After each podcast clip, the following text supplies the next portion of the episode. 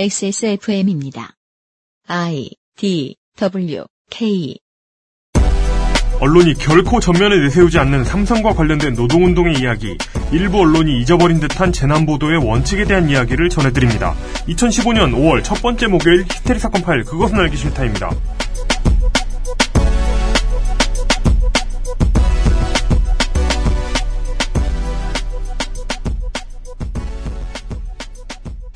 어린이날 연휴 잘 보내셨습니까? 어린이날에 대통령께서는 이런 것을 보통 이제 땡성시 보도 이렇게 얘기하죠. 어린이날 대통령께서는 청와대에서 열린 어린이날 꿈 나들이 행사에 참석하셔서 아, 그리고 이런 때는 또 존칭을 써줘야 돼요. 대통령의 꿈이라는 모 초등학생의 말에 초등학교 2학년이 어렵고 힘든 이웃을 돕기 위해 대통령이 되고 싶다는 꿈을 갖고 있다는데 참 대견하다는 생각이 들었다. 정말 간절히 원하면 우주가 나서서 도와준다. 라는 말씀을 하셨어요. 아니, 이런 비밀스러운. 저거, 저거, 저거죠. 5월 4일이 예. 저거잖아요. 뭐요? 메이더 보스. 아, 스타워즈 팬이었기 때문에. 아. 메이더. 아, 이걸 영어로 할 수 없으니까 대통령. 어, 보스가 도와줄 것이다. May the fourth be with you. 이렇게 하셔야 되는데. 그렇죠. 레이더 볼스! 아, 뭔가 새로운 천지가 열리는 말씀을 하고 계세요? 청와대 어린이날 행사에서 박 대통령의 담화는 좀 더 있었어요. 일부 발췌합니다. 어떻게 하든지 나라가 발전을 하고 또 국민이 편하게 잘 살고 그렇게 하는 노력을 계속하다가 더 많은 나라 일을 하고 싶다는 그런 마음이 자꾸 생겨서 대통령까지 하게 됐다. 그런 나라 일에 언젠가 그 꿈이 이루어지는 날이 있을 거라고 그런 서로 다른 자기 갖고 있는 꿈 이런 것들을 잘 살려서 그런 어떤 끼가 바탕이 돼서 내가 그걸 더 잘해봐야지 해서 꿈이 되는 것 같다. 아, 그만 좀 할 거죠.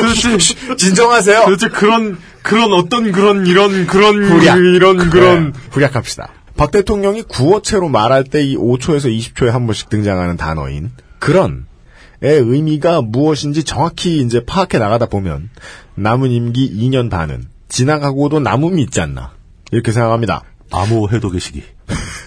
분명치 않은 발화, 국가의 입장으로 말하기를 회피하는 습성, 병환과 같은 국가 기밀의 공공연한 누설, 일국의 대통령이 갖고 있어야 할 특성과 거리가 멀긴 합니다만, 정말 간절히 원하면 우주가 도와준다는데, 누가 그걸 막겠습니까? 보스가 함께 하겠다는데.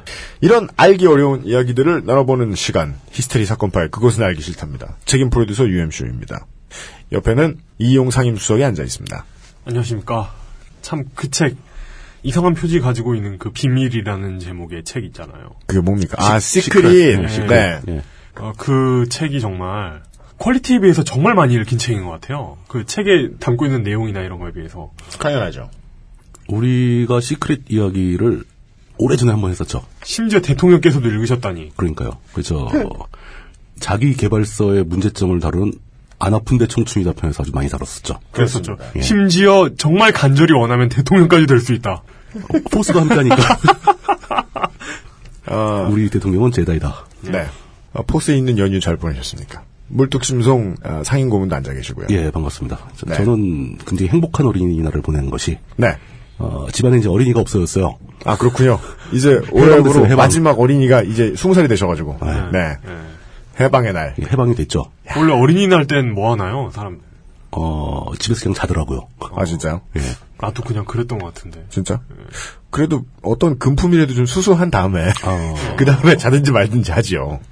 그 딸아이가 저하고 그 얘기를 했습니다. 네 뭐라고 어떤 금, 얘기를 금품 안 하냐면- 내놓냐고? 그게 아니라 이런 특정한 날에 사람들이 많이 놀러 다니면서 길 막히고 이런 게 좀 자기는 안타깝다. 왜냐하면 제가 백수였으니까. 네. 저는 딸아이와 주로 평일날 놀- 놉니다. 아 그렇죠. 네. 그게 버릇이 되니까 얘도 이제 주말이나 무슨 공휴일 같은 때 사람 많을 때 어디 가는 걸 되게 싫어해요. 아 그럼 예. 자기는 참 행복한 어린 시절을 보냈다라고 자화자찬을 하더라고요. 그러다가 이제 취향이 거기서 이제 멎어버리면 나중에 아빠와 비슷한 에, 사회적인 입장을 가진 아니 그저 잘하는 친구한테 그렇게 악담을 하고 사람과 교제를 하게 아니 좋은 걸 수도 있죠 행복하면 되지 네, 아, 포스가 넘치는 연휴 보내셨길 바라고요. 이참 백수이거나 이랬던 네. 사람들의 어떤 특권이라고 할까요? 출퇴근 시간에 빡빡하게 돼 있는 사람들이 이해하지 못하는 어 왜 저러고 다녀? 이렇게 아니요, 이해는 다, 이해는 다 합니다. 이해는 다 하는데, 예. 백수들도 평일에는 좀 어디 놀기가 약간 눈치가 보이고, 주말이 되면 좀 막 약간 마음이 한가로워지고 그래요. 아, 네. 맞아요. 그건 예, 그래요. 그거 어쩔 수 없어요, 그건. 한가롭긴 한데 저 사람들이 나를 어떻게 볼까 이런 생각이 안 들지 않더라고요. 그런 거로부터는 자유로워지는 게 좋죠. 그러니까요. 이게 이런 사회적인 고정관념으로부터 좀 열심히 벗어날 필요가 있다. 그렇죠. 제가 안산에 살고 있을 때 오후에 출근을 해서 밤에 퇴근을 하는 일을 했었어요. 집에서 가만히 못 있게 하기도 하고 음. 어, 네. 놀면 안 될 것 같아서 부모님하고 살 때 이제 벌써 십몇 년 지났네요. 저녁, 저녁에 출근하는 남자. 네. 그래서 이제 낮에 부모님도 안 계시고 집에서 뭐 해먹기 귀찮으면 집 바로 뒤에 초등학교가 있어요. 그 앞에 떡볶이가 기가 막히죠. 아, 초등학교 옆에가 항상 맛집이 많죠. 점심 때마다 거기 가사 먹었어요.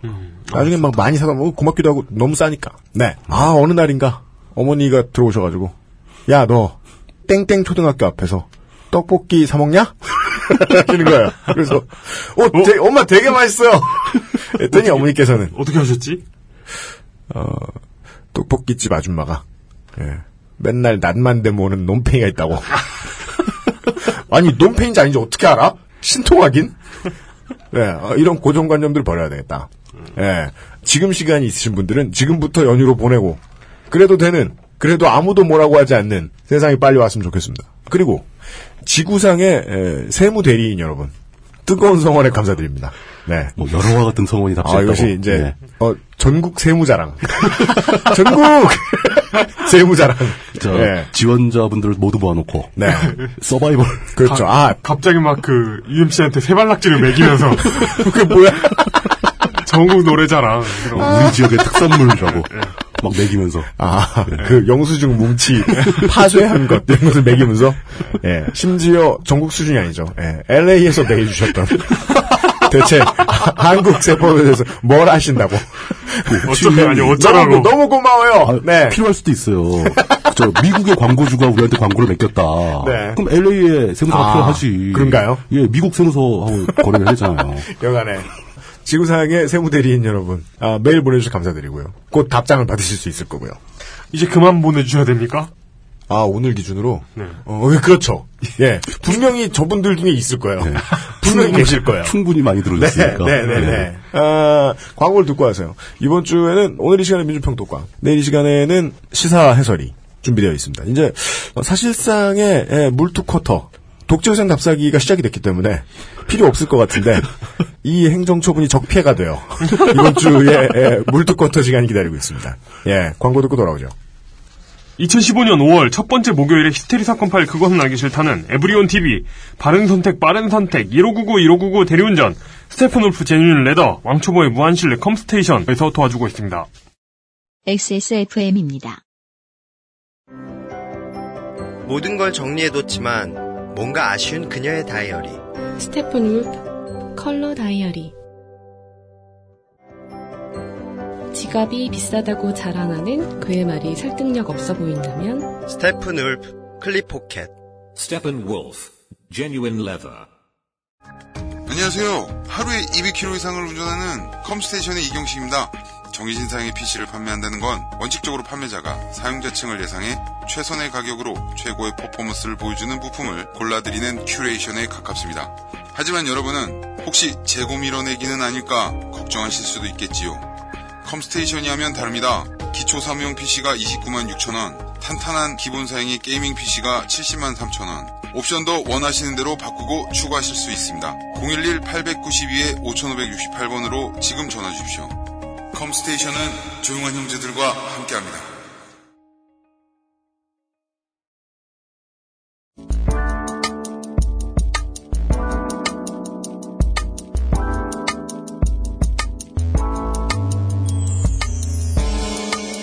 미디어 브리핑. 민주적이며 평화로운 뉴스 토크.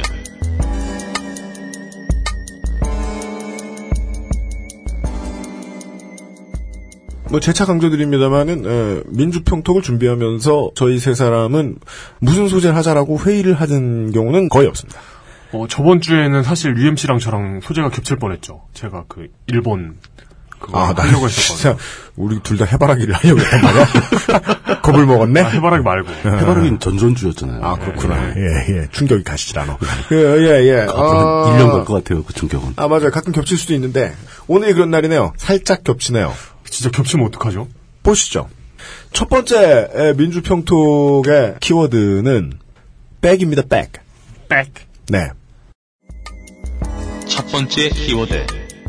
우리의 매장되는 백.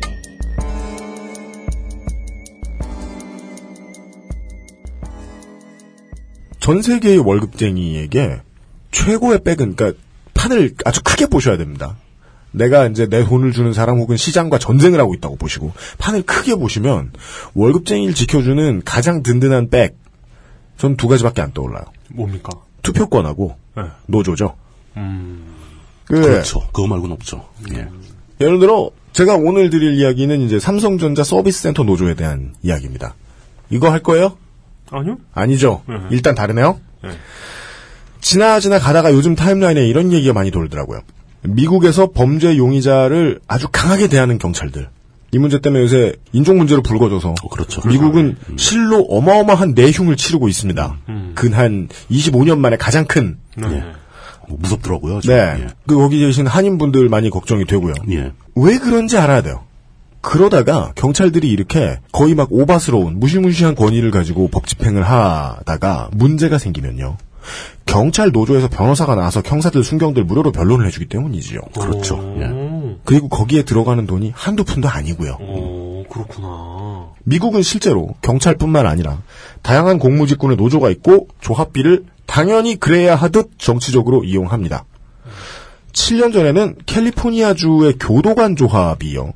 자기들 임금을 내리는 정책을 승인한다는 이유로 당시에 아놀드 슈왈제네거 주지사를 소환하려는 운동을 벌이기도 했었습니다. 그랬었죠. 예. 네. 후에 포기하긴 했어요. 이게 돈 때문이었는데 왜냐면 이제 최소 2에 300만 달러가 들 것이다. 이 소환 운동에만 이런 얘기가 돌았어요. 이건 로비니까 그 버짓을 살짝 넘기기 힘들었나 봐요. 이건 무슨 뜻이냐? 노조가 그 정도 돈 걸리는 일도 일단 가봅시다라고 얘기할 만큼의 강당과 힘이 있다는 거예요.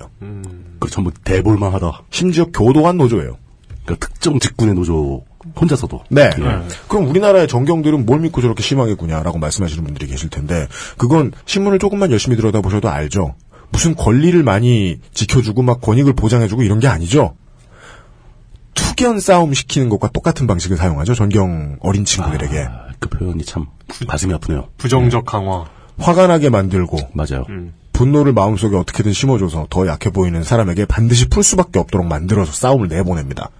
거기다가 한 가지 더 그쪽에서 보기에 좋은 효과도 있는 게 그렇게 분노에 휩싸였던 젊은 전경들, 의경들이 전역하고 나가 사회로 갔을 때 음. 네. 어떤 정치적 성향을 갖게 될지는 뻔한 얘기죠. 네. 노조가 없는 조직이 사람을 부리는 방식이 대개 이와 같습니다. 경찰이나 교도관도 노조가 강한 나라 이야기를 왜 꺼내느냐? 지난 연휴에 올라온 우리나라의 기업 노조 얘기를 보고 있으면 나라가 좀 부끄러워서 그렇습니다. 작년 2014년 2월 6일에 지방 독립 언론사인 울산저널에 삼성전자 서비스센터 파업에 대한 기사가 실렸습니다. 본문을 잠깐 발췌하죠. 울산 저널에요. 네. 네. 삼성전자 서비스 지회 중앙쟁의대책위원회는 5일부터 4일 동안 전국 45개 센터 AS 노동자 850여 명이 참가하는 전국 동시다발 파업을 진행하고 있다. 이들은 5일 도심 행사를 시작으로 6일은 영화 또 하나의 약속 관람, 이어 최종범 열사 100일 추모의 날 등을 이어가게 된다.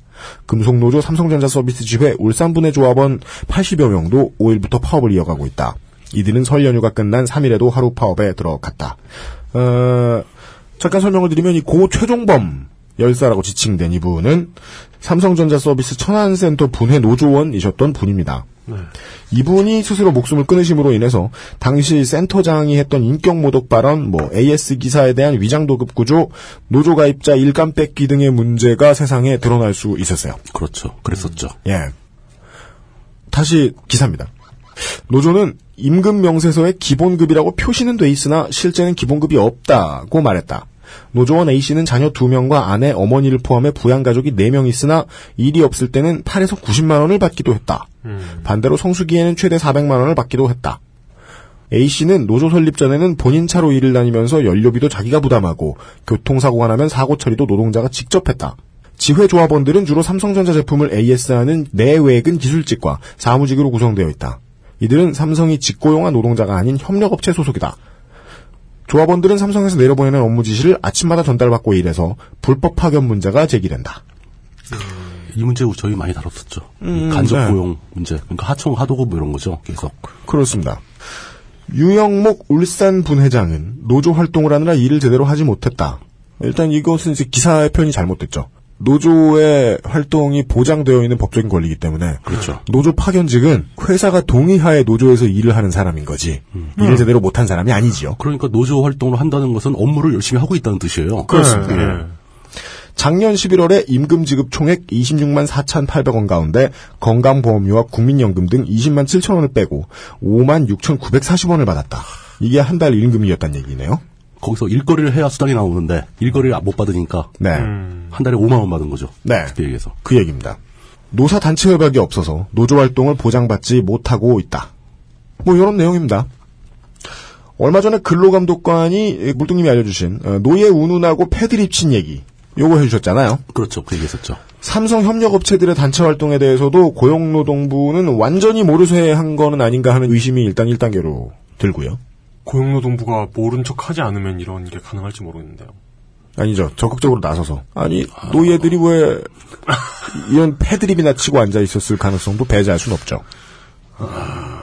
상대가 삼성이라서 그래요. 그러니까 음, 네. 네.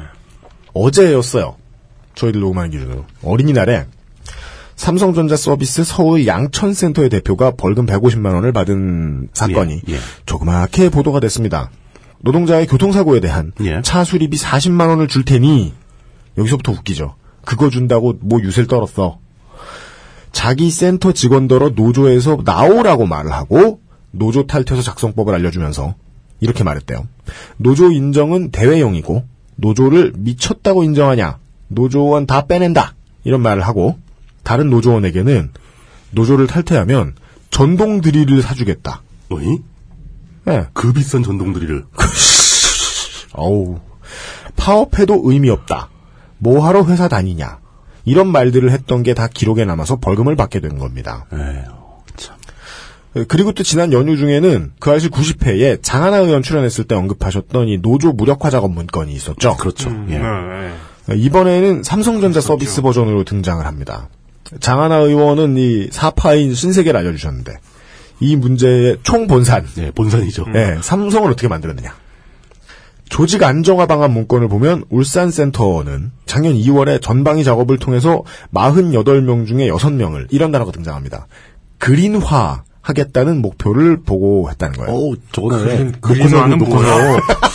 그린화는 뭐야? 전동에 녹화 사업하던 거 똑같잖아. 다 그 그 슈퍼 히어로를 만들 뭐 그린 랜턴이나 예, 헐크나. 이렇게 볼 때 눈이 편안해지는 색깔을 가진 이 그린화라는 거는요. 여기서도 신세계하고 똑같은 단어를 씁니다. NJ에 가입한 인원을 탈퇴시켰다라는 E. 의미예요. NJ. 예. 여기서 NJ에 가입한 걸 탈퇴시켰다는 건 뉴저지 주민을 뉴욕으로 이주를 시켰다 이런 게 아니에요. NJ 그때는 MJ였잖아요. 그건 문제고 네. NJ는 노조야. 아 진짜. 너 기억 못해. 아 아니, 그런 그 이상한 약자를 쓴 관행은 어디서 생긴 걸까 도대체? NJ. 진짜 모르겠어요. 아니 그럼 한글 자음을 쓰면 안 되나? 그 니은 지읒을 쓰던가 진짜. 네. 왜 그 저 저 저 간장게장 상표 보면 기억지 기억지 그러니까.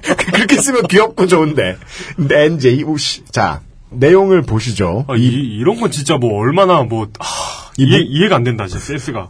이 문건 내용 재밌어요. 3. 각오. 모든 것을 걸고 반드시 영어로 씁니다. 그린. 음. 화 하겠습니다. 뭘? 더러워진 시황호. 저기 저그 레드한 직원들을 다 그린화하겠다. 이렇게 보는 거죠. 이거 무슨 그 아일랜드계의 어떤 지구 정보 근무 뭐 이런 거 같은데요? 이건 녹색당이 당원받을 때 이런 소리야. 최은식 위원장님한테 한번 물어봐야 돼. 혹시 그린화라는 단어 쓰시나요? 녹색당에서? 자, 이를 바탕으로 조직 안정화를 바탕으로 바탕으로를 긴장해서 두 번 씁니다. 네. 제출한 업무 제안서의 내용을 100% 수행하며 반드시 목표 달성토록 하겠습니다. 감사합니다. 아 충성서약 같죠? 그럼 무, 아무 내용도 없고. 대만 그러니까 문- 그린화를 하겠다는 거 아니에요? 문, 문제가 될 수 있는 아무런 구체적인 내용도 없고 그냥 충성맹세잖아요. 아 근데 이건 중요해요. 앞에 내용은 어. 제가 안 말씀드렸고 이 3번 항목은 각오잖아요. 각오. 가고. 보고서에 각오가 있어요. 그러니까 노조를 파괴하겠다는 각오를 표출한 거라고요. 예. 미치겠다. 개인별 맞춤형 노조 탈퇴 권유 방법을 표로 정리해놨어요. 일을 잘해. 표 보시죠. 어, 맨투맨으로 하겠다는 거죠. 예. 예, 케이스 바이 이 케이스. 표 보면 2번 개인별 하고 또 영어 써놔요. 또 이런 거에 또 우리나라 사람들이 보고서에 영어 쓰면요. 또 특징이 하나 있다. 단어마다 첫 글자가 다 대문자. 누구한테 이렇게 배웠을까? 아, 구경문 혼용체. 그런 것 같아. 개인별 액션 플랜. A하고 P는 대문자로. 예, 괄호 열고 2월. 개인별 파악 정보에 따른 전담자 지정 활동 실시. 구분, 울산, 성명, 장모, 면담 포인트, 어느 고등학교 학연 지인, 관리자 주거 지역 인근. 여기서 관리자란 그린화를 시켜야 할 주체를 얘기하는 거겠죠. 전담 및 활동. 지원 팀장과 사장과 지인이 전담. 자연스러운 저녁 식사 대화. 학연 지인을 통한 설득. 성명, 홍모, 타 지역 직장 생활 경제적 부담 및 지원 필요, 전담 및 활동, 오모 팀장이 전담 면담 중, 석식, 술자리 등 적극 실시. 다 이런 식이에요. 밥 먹고 술 먹으면 설득해라. 가장 이제 꼴 보기 싫은 눈에 거슬리는 제가 이런 표현 쓰는 걸 참 싫어하는데 눈에 거슬리는 건 요 포인트 성명 에, 노조원 최모 면담 포인트 가정사 괄호 열고 이혼 괄호 닫고 금전 문제 전담 및 활동 사장 면담 괄호 열고 금전 지원 괄호 닫고 작년에 탈퇴 의사 관련 집중 언급 뭐 그런 말 한 적이 있나 보죠 음. 아, 힘들어서 못하겠다. 네. 이런 얘기 했었다, 이거죠. 성명, 홍모, 면담 포인트, 본인 의지 약함, 후임으로 고참에 의해, 전담 및 활동, 김모 팀장을 통해 집중 설득, 기술 지원 적극 약속, 다른 탈퇴 사례로 자극 이렇게 써 있어요. 아, 기본적인 기술 직원들한테 드릴조차 안 사주는 비참한 처지에 그리고 그런 처지를 차가 망가졌을 때 수리비도 안 대주는 수리비도 안 거예요. 내주는 비참한 처지로 놔두고 덜 비참해지고 싶으면 노조를 나와라. 그렇죠. 아주 얄팍한 네, 굉장히- 그렇죠. 사람들이 약점을 노리고 들어가서 얄팍하고 비겁하다 진짜. 네. 야. 다른 말로 매우 효율적이라고 하죠. 이 문제에 대한 최초 보도를 KBS가 했어요. 네. 삼성 측에서는 어, 협력업체 노사 문제에 개입 안 했다라는 입장을 전달합니다. 삼성 항상 그렇죠. 자기는 발을 빼죠. 그런 그렇습니다. 거 모른다. 네. 시킨 적 없다. 네. 어, 뭐 다른 말로 하면은 니들이 갑자기 이 타이밍에 왜 이런 질문을 하니? 지난달에 광고비 다 나갔는데 뭐 어, 그런- 그런 무슨 거죠. 뜻인지 모르겠습니다. 예, 예. 예. 다만 제가 보기에 조금 걸리는 건 삼성전자 서비스 울산센터 지회가 공개한 녹취록에 보면요. 센터 관리자가 노조 조합원한테 이런 말을 합니다. 이런 자료가 원청이나 지사에 안 들어가겠나? 아침에 원청 지장님이 점점점 나하고 간부들 모아놓고 점점점 어떻게 할 거냐 탈퇴시켜야 하는 거 아니냐라고 말했다는 게 나와요. 원청이란 삼성이죠. 그렇죠. 사실 원청 그룹에 속해 있는 건 아니잖아요. 그룹 이름이 원청이야? 그러니까 이건 우리 아니다. 원청 그룹이다. 와 이건 그 원청이라고 해도 회사 이름을 갑이라고 짓는 것처럼. 원청 건설. 그러니까 그 저 저 이명박 때 박근혜의 대선 주자 레이스 시절에 한나라당 시절에 예. 예, 이명박의 개인 비리 문제가 예, 예. 불거지자 사람들이 제안한 이명박의 마지막 핑계가 있었잖아요. 사실은 나 이명박 아니다. 너무 많은 게 나오다 보니까. 음. 예, 미국식 이름이고 원래는 박이명이다. 자, 아, 뭐 그래도 삼성의 입장은 우리는 개입 안 했다니까. 뭐 그냥 센터에서 너무 겁을 먹어서 어, 원청의 환영을 본 걸 수도 있긴 있어요. 그리고 노조 지부와 센터 간의 문제가 너무 많이 불거졌던 에, 마산센터, 진주센터, 서수원센터 등이 지난 몇 년 사이에 폐업이 됐어요. 문을 닫아버리는 거죠. 아예 문을 닫아버렸어요. 음, 그러니까 뭐 그냥 얘기만 놓고 보면 노조가 시끄러웠는데 기업의 입장에서 그 소비자들의 서비스 받을 권리를 박탈해버렸어요. 자기네 직원들이 일하는 것만 봐도 예, 삼성에서 전화 받는 상상이 너무 돼가지고 강박에 시달리던 센터장이 자의적으로 폐업했다는 게 삼성의 입장일 수도 있겠죠. 만약에 뭐 논의가 어, 이렇다면 우리는 제발 폐업하지 말라고. 네. 우리는 당신이 필요해. 막, 막 그렇게 얘기했는데. 예, 갑자기 기습적으로 문을 닫았다. 그리고 다시는 열지 아, 않았다. 삼성 따위의 말을 들을 수 없다. 그러면서 진짜 이거. 아이 무슨 아, 네. 진짜 아니, 뭐 짤막한 결론입니다. 그냥 네. 이게, 이게 노동 문제는 잊을만 하면 생각나는 게 좋아요. 음. 왜냐하면 가장 우리 삶에 가까운 문제니까요. 그 지금 당장 벌어지고 있는 일들이고요. 이 뭉쳐서 소리를 내야 위에서 헛소리를 덜 한다는 게 노동운동 전략의 가장 밑바닥에 깔린 대전제입니다. 그렇죠. 파워 밸런스가 맞지 않으면 분명히 어그러집니다. 어떤 부분에 있어서. 그러니까 말도 안 되는 일들이 벌어지기 시작하죠. 자기들 멋대로. 어떤 기업들은 이 기본 원리와 이 매우 긴 세월을 투쟁하고 있는 걸로 보입니다. 매우 고생이 많다. 음. 제 결론은 이렇습니다. 일 열심히들 하고 계시는군요. 네. 어, 오늘도 누군가는 고생이 매우 많다. 다른 건 모르겠고 현재 싸우고 계시는 그 노동자 여러분들께 힘내시라는 말 한마디는 꼭 해야죠. 네. 지난 연휴에 아주 큰 고비를 겪었고, 예. 예. 어, 나름의 회전이 지금 존재했던 것 같습니다. 그렇죠. 삼성과 관련된 이제 협력업체 노동조합 관련된 이야기를 소개해드리는 이유는 아주 매우 치사한 어른처럼 말할 수 있어요. 기존 대형 언론사들의 입장을 이해합니다. 말 못하는 이유를 그러니까 회사가 망하느냐, 제보자가 망하느냐 둘 중에 하나 놓고 고민을 하다가 네. 그 몇몇 업체들은 이런 사안이 생겨도 예를 들어 뭐 아까 말씀을 들었던 고 최종범 열사 이야기 이런 것만 해도 아예 보도 안 한 업체들도 많이 있고요. 그렇죠. 그리고 지금 이번에 나온 울산센터 지혜가 밝힌 이 이상한 녹취록과 김용환 보고서 에, 요것도 어, 언론사들에 나왔는데 그렇죠. 에, 조그맣게 나왔습니다. 저 구석 어딘가에 네. 그래서 종이신문을 받아보시는 청취자분들이 계시더라도 이 내용은 못 보셨을까봐. 네. 다만, 쌍용 때도 제가 똑같은 얘기 했던 것 같아요. 이 사람들이 만약에 승승장구 하면은요. 이 노조가. 승승장구 하면. 나중에 진짜 먼 미래를 내다보면 자영업자들도 다 노조할 수 있고요. 그럼요. 예. 그렇게 돼야 되는 거 아닙니까? 요기요더러 수수료 반으로 내려라. 그런 것도 말이 통하죠. 그러면서 막 10억짜리 소송 붙고 막 할 수 있는 힘이 생길 수도 있습니다. 음, 전략적으로 예. 활용하실 가치가 있기에 알려드립니다. 저희가 얘기하는 게 노조가 창궐 해서 노조들이 사회를 지배하는 빨갱이 세상을 창궐해서. 빨갱이 세상을 원하는 게 아니라 헌법에 규정된 대로 하자는 거예요. 네. 헌법에 정해진 노동 3권을 지켜달라는 거예요. 그걸 안 지켜주니까 문제가 되는 거지. 그겁니다. 예, 그거예요. 예. 예. 네. 헌법을 지키는 세상에 살고 싶다. 네. 이걸로 정리할 수 있겠네요. 그렇습니다. 왜 다른 언론들은 이 삼성 문제에 대해서 제대로 얘기하지 않는가? 예. 그 문제가 제가 준비한 겁니다. 아 진짜? 네. 어, 그 전에 네. 우리 이런 얘기 자꾸 하면 삼성이 우리 광고 안 줄 거 아니야. 아니죠. 우리 입을 막으려고 광고를 주겠죠. 아, 더 큰 광고를 줄지도 모른다. 갤럭시 S7은 액세스몰에서 단독 런치, 뭐 이런 거. 그 우리는 광고하겠지. 예. 갤럭시 S7 쓰는 종자들아. 그 알실이 평생 무료. 그 알실 아직도 패킷 주고 듣니? S7을 틀면 자동으로 그 알실부터 플레이가 되는. 네, 지금이라도 늦지 않습니다. 어딘가에서 패킷 주고 다운받으시는 분들 반성하시고, 그냥, 대발 저희한테 직접 오셔서 들으셔도 아무도 요금 부과 안 하니까 걱정 마시고. 예. 그렇죠, 그렇죠. 네. 혹시 어, 전 세계 어디선가 이거 돈 받고 파는 사람 있지 않을까요? 아, 네. 자기가 다운받아서 CD에 담아서. 삼성의 광고를 받지 않는 한 어떻게든 공짜로 접근할 수 있는. 네, 아, 그것은 알기 싫다. 아, 두 번째 민주평독을 광고 듣고 와서 이야기를 해보겠습니다. XSFM입니다. 바른 선택, 빠른 선택. 1599, 1599에서 알려드리는 대리운전 이용 상식. 대리운전을 이용하시다가 불편한 사항은 기사님께 직접 말씀하시기보다는 콜센터에 연락주세요. 보험, 사고 처리, 기사의 불친절 문제까지 규정에 따라 친절하고 빠르게 처리해드립니다.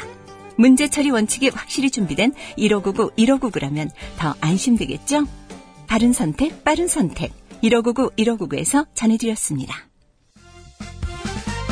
바른 선택, 바른 선택.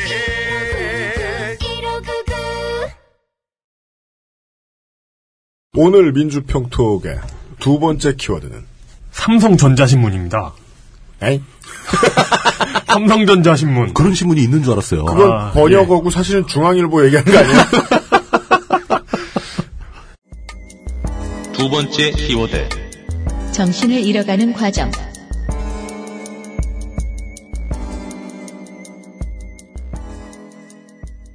지난해 말에 네. 그러니까 우리는 그 삼성전자하고 전자신문의 정면 충돌에 관한 이야기를 한 적이 있습니다. 아 그렇죠. 그랬었죠. 네. 대충 기억이 날 듯 말 듯 하면서 좀 잘 모르실까봐 개요만 말씀드리자면 작년 3월 17일에 예, 2014년. 2014년 3월 17일에 전자신문이 이런 기사를 냅니다. 제목은 출시 코앞 갤럭시 S5 카메라 렌즈 수율 잡기 안간님이라는 기사를 내면서 그렇죠. 이 사건이 시작됐습니다. 그러니까 전자신문이 삼성에게 선빵을 날린 거죠. 그렇다고도 할 수 있는데 사실 도대체 왜 이 기사가 문제가 되고 이게 왜 선빵으로 느껴지는지 그렇죠. 네. 아직도 이해가 잘 안 됩니다. 네. 그- 정상적인 사회의 정상적인 기사였다면 아무 문제 없는 기사죠. 네. 예. 이용이 이해가 늦죠. 아, 저, 아, 저는 저는 이렇게 해석합니다. 근데 기사 내용도 제목은 이래놓고 뭐 드래그 반전 뭐 이런 게 있는 게 아니었어요. 음. 그냥 제목이 곧 내용, 제곧내 그 기사였습니다. 뭐 거기다 대고 막 단독 선빵 이렇게 쓰지 않았을 뿐이지. 그죠. 선빵은 맞다. 그러니까 삼성이 갤럭시 S5에 탑재하려고 하는 카메라 모듈이 있는데 네. 이거 수율이 기대 이하다. 음. 그래서 제시간에 양산하는데 차질이 있을 수도 있을 가능성이 있다. 음. 뭐 이런 기사였어요. 어, 사실 뭐 휴대폰 업계에서 아주 흔한 일인데. 휴대폰뿐만 아니라 모든 업계가 이런 거 모든 아닌가요? 전자업계에서 다 그렇죠. 뭐, 뭐 자동차 업계는 뭐 타이어 수율이 안 좋을 수 있고 뭐 그렇잖아요. 간장게장도 그래요. 예. 그러니까 이게 왜 문제가 생산에 되는지 차질이 빚어져가지고. 네, 더치커피 머신도 그렇고요. 그거 뭐- 컴스테이션도 그래요. 이 기사의 어떤 포인트가 삼성을 화나게 한 건지 잘 모르겠는데 네, 조용한 형제들이 말을 안 하는 이유도 수율에 신경 쓰여가지고 그래요. 네. 이렇게 어떤 지점에서 열받은 건지 모르겠는 삼성이 이제 전자신문에게 정정보도 신청서를 보냈습니다. 네. 근데 전자신문은 이 요청서를 쌩까고 그 후속 보도를 내죠. 삼성전자 갤 S5용 1,600만 화소 렌즈 수율 확보 산 넘어 산이라는 기사까지 내면서 세컨 훅. 예. 그러면서 화난 사람을 나무랐죠. 도대체. 그랬더니 삼성은 자 이건 인용문이에요. 전자신문은 사실과 다른 내용의 기사로 갤럭시 S5 출시를 앞두고 있는 삼성전자와 관련 협력사는 물론 독자분들께 피해를 입히게 된 점 깊이 사과드립니다. 라는 예문까지 보내오면서 그렇죠. 그게 네. 공개됐죠. 사태는 점점 시궁창으로 빠져들고 있죠. 네. 이대로 써라. 예. 라는 지침을 갖다가 언론에다 꼬잡아가 준 게 들키면서. 예. 네. 이 시점까지도 아직 삼성이 어느 포인트에서 분노한 건지는 알려지지 않았습니다. 이 시점까지도. 왜 빡쳤나? 예. 그리고 카메라 모듈 수율 문제 보도가 전자신문 독자들에게 끼친 피해가 무엇인지도 아직 미스테리에 쌓여 있습니다. 한편 그 기사를 읽던 전자신문 독자들은 더대둔 이러면서 OME를 외치며 진짜 무슨 포스가 있다? 아, 모르겠네요. 이 문제는 이제 반년 가까이 끌다가 예. 이제 전자신문이 이제 알립니다라는 쪼가리 정정 기사를 내는 걸로. 예. 네. 저, 쪼가리 정정. 근데 이제 삼성이 한 3억짜리 소송을 냈죠, 이것 때문에. 예, 뭐 그랬죠. 그리고 삼성은 고소를 취하하고 물론 이제 전자신문에 끊었던 광고도 다시 넣으면서 음. 이제 사태는 일단락 됩니다. 화해한 거죠, 화해. 네, 예. 삼성과 맞다이를 본의 아니게 뜨게 된 네. 모든 대한민국 언론사들이 할 수 있는 가장 가오가 안 떨어지는 해결 방법이죠. 그렇죠. 사람들이 잊을만 하면 정정보도 기사를 조그맣게 내놓고 네. 다시 광고를 받는다. 예. 이 사건의 문제가 무엇인지에 대해서도 이제 양측이 다른 입장을 내놓고 있습니다. 예. 삼성전자는 전자신문이 기사를 무기화한다고 비판을 했고, 어, 그 웨포나이즈. 예.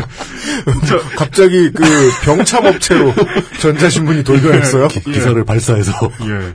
전자신문은 삼성전자가 언론 길들이기를 한다고 주장했습니다. 네. 도대체 어떤 회사가 제품 수를 맞추기 어려워하는 것 같다는 기사가 무슨 무기가 되는지는 사실 잘 모르겠지만, 어, 삼성한테 가서 네. 물어보면 알고 있을 거예요. 이게 잘 보면 네. AK47이다.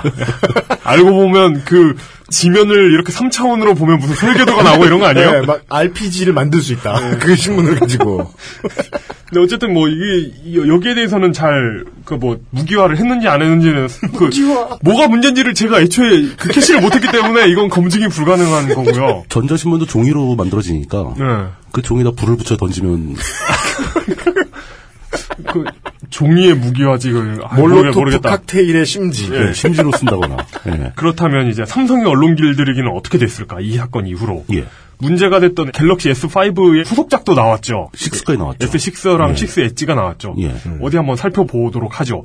우선 제 눈을 끄는 기사는 르뽀라고 예. 앞에 꺽쇠가 돼 있고 중 화창베이에서 만난 갤럭시 S6 없어서 못 판다라는 올해 4월 23일 기사입니다. 화창베이는 그 중국 심천에 그렇죠. 예. 시- 중국 심천에 있는 전자상가죠. 거대한 중- 전자상가입니다. 굉장히 유명하죠. 네. 중국 같은 경우는 국가에서 50번째 큰 도시 해도 대충 천만 원 다 넘더라고요. 그래야 그 인구가 차죠. 네, 그래서 아, 굉장히 큰 상가인 걸로 알려져 있습니다. 이 기사가 독특한 점은 제목하고 부제가 뭔가 부자연스럽다는 거예요. 제목은 르뽀 중 화창베이에서 만난 갤럭시 S6 없어도 못 판다인데 예. 부제는 물량 부족에도 문의하는 고객 많아입니다. 즉 구입을 원하는 고객이 많은 것도 아니고 문의하는 고객이 많다는 거예요. 없어도 못 판다고 해놓고 물어보는 사람만 많다라는 게 부제인 거죠. 뭔가 이상하죠. 그러므로 실제는 그거네요. 정말 없다. 음. 아직 안 나왔다. 뭐 이런 거 아니에요.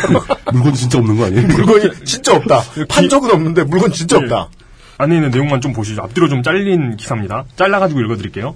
중국 최대 전자상가 화창베이의 한 휴대폰 판매점 직원은 갤럭시 S6 인기가 어떤지를 묻는 질문에 이같이 답했다. 지난 17일 갤럭시 S6 판매가 시작된 이후 사흘 동안 40대 안팎이 팔렸다고 말했다. 기자가 질문을 하고 있는 동안 한 50대 중국 고객이 갤럭시 S6 엣지를 구매해갔다. 인근 다른 매장 직원은 갤럭시 S6보다 갤럭시 S6 엣지가 인기가 많은데 현재 보유 물량이 거의 없다며 대중적으로 인기가 높지만 일반인이 사기에는 가격이 좀 부담스러울 것이라고 말했다.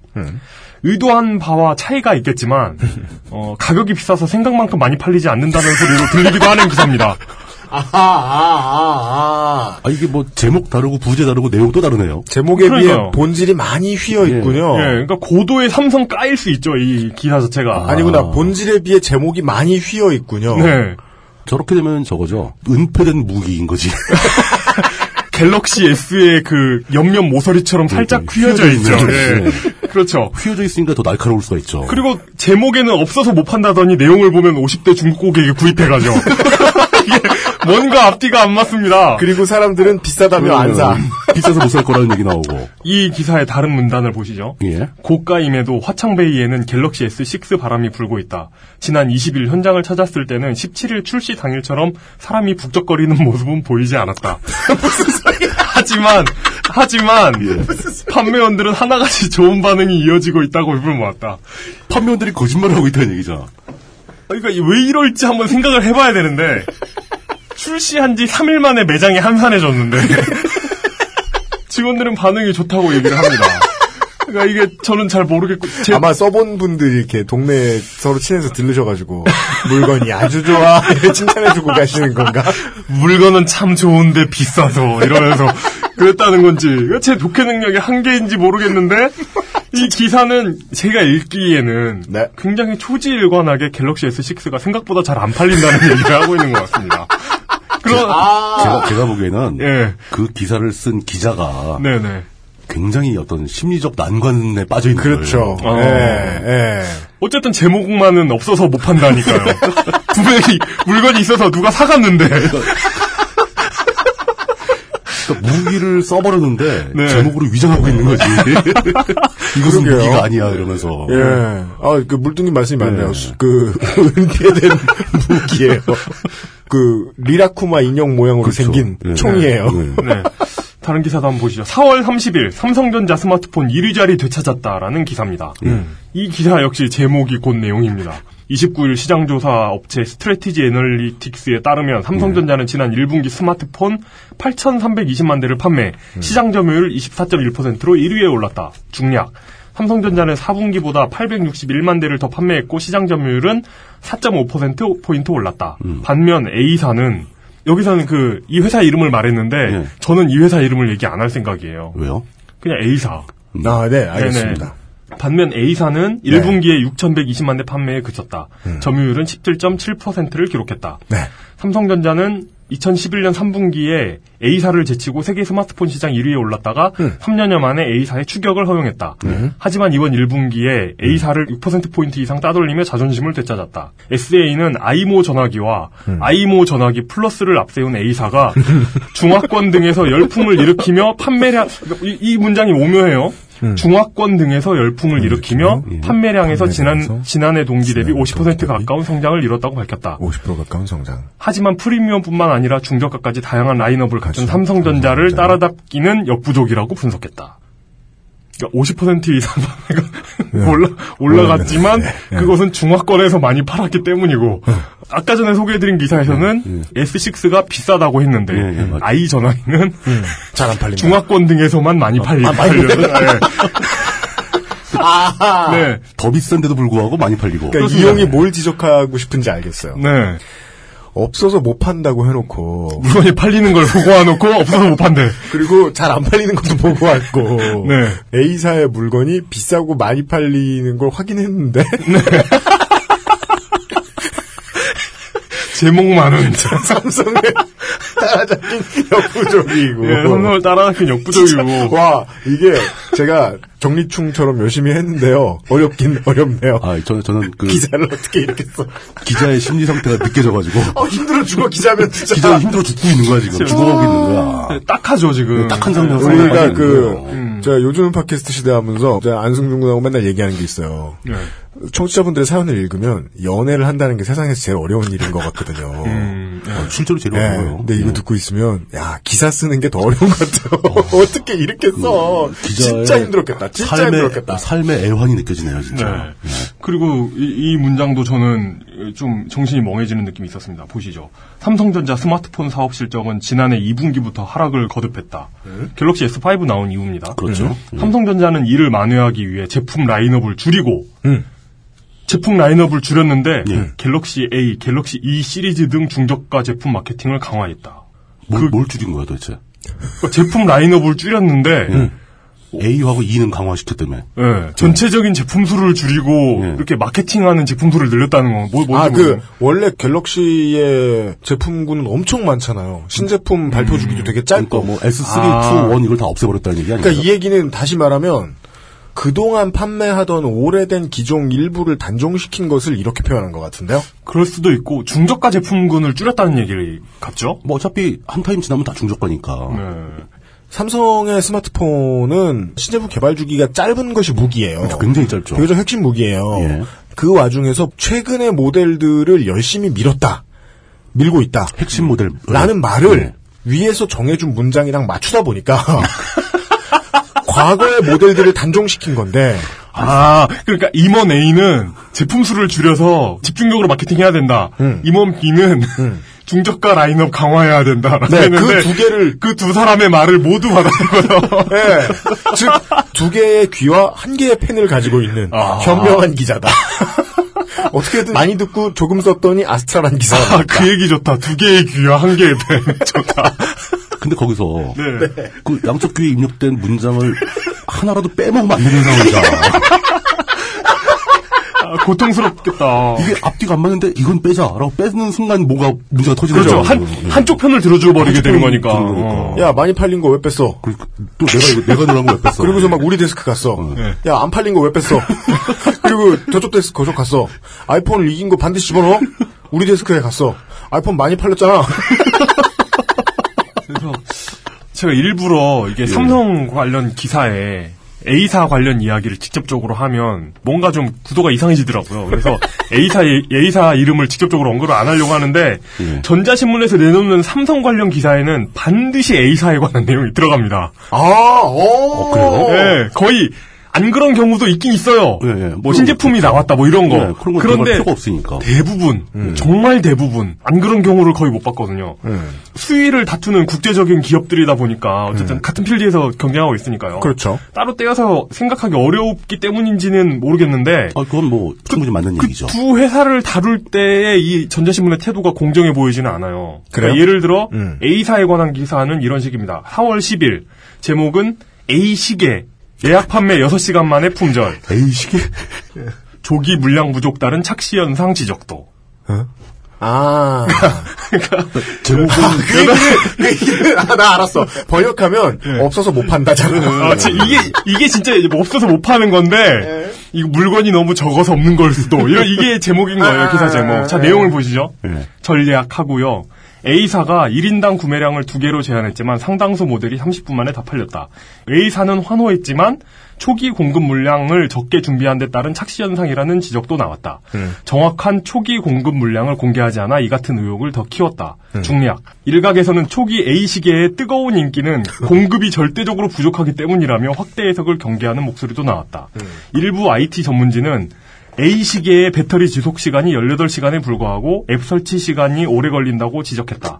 특히 A 시계 스펙이 다른 스마트워치와 큰 차이점이 없다는 점 때문에 올해 판매량을 800만 대 수준으로 보는 보수적 전망도 나왔다. 즉 A사가 공급 물량을 공개하지 않아서 실제로 몇 대가 팔렸는지 모른다. 의혹이 있다. 이런 식으로 보도를 하는 거죠. 그게 그 사실이고. 예. 그래가지고 800만 대 정도만 팔 거다라는 보수적인 예측도 나온다. 예. 그러니까 800만 대 팔면 망한 거다라는 이- 느낌이잖아요. 음. 그렇죠. 지난해 삼성이 판매한 스마트워치가 총 120만 대라고 하더라고요. 어쨌든 네. 그런데 비슷한 상황의 기사 주인공이 삼성이라면 좀 다릅니다. 뉘앙스가 달라져요. 아. 5월 4일 기사 제목은 신종균 사장, 삼성전자 사장이죠. 예. 갤 S6 판매 분위기 좋다. 예. 아이언맨 엣지도 곧 출시. 그러니까 갤럭시 S6의 아이언맨 버전도 버전이네. 나오겠다. 네. 예, 특별판이죠. 예. 자, 기사 맨 처음은 인용문으로 시작합니다. 갤럭시 S6 판매 분위기 세계적으로 좋다. 예. 신종균 삼성전자 IT 모바일 부문 대표가 갤럭시 S6 판매 추세에 대해 밝은 표정을 지었다. 네. 그러니까 많이 팔렸다라는 그 얘기를 하는 게 아니라 밝은 표정을 지었다. 아. 그리고 아이언맨 영화 그리고 이제 예, 이분이 예, 이제 예. 아이언맨 영화를 봤대. 아이언맨 나오는 영화를 뭐 어벤져스 어, 봤겠죠. 어벤져스겠죠. 예. 예. 이제 신 사장은 영화 종료 후 기자들과 만나 갤럭시 S6 판매 추이에 대해 밝은 표정을 지으며 예. 세계적으로 반응이 좋다고 답했다. 몇 대인지는 모르고. 많이 팔렸다 적게 팔렸다는 내용은 없어요. 하지만 세계 판매 천만 대 돌파 여부 등 구체적 판매 추이에 대해서는 답하지 않았다.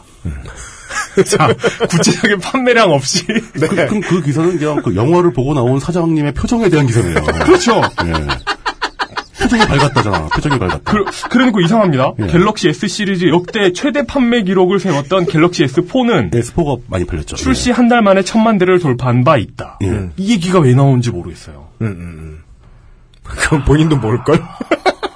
붙였으니까. 그러니까 이게 자, 사장의 표정이 좋았다. 사장의 표정이 좋았다. 그리고 사장의 표정이 좋은 거 보니까 잘 팔린 것 같다.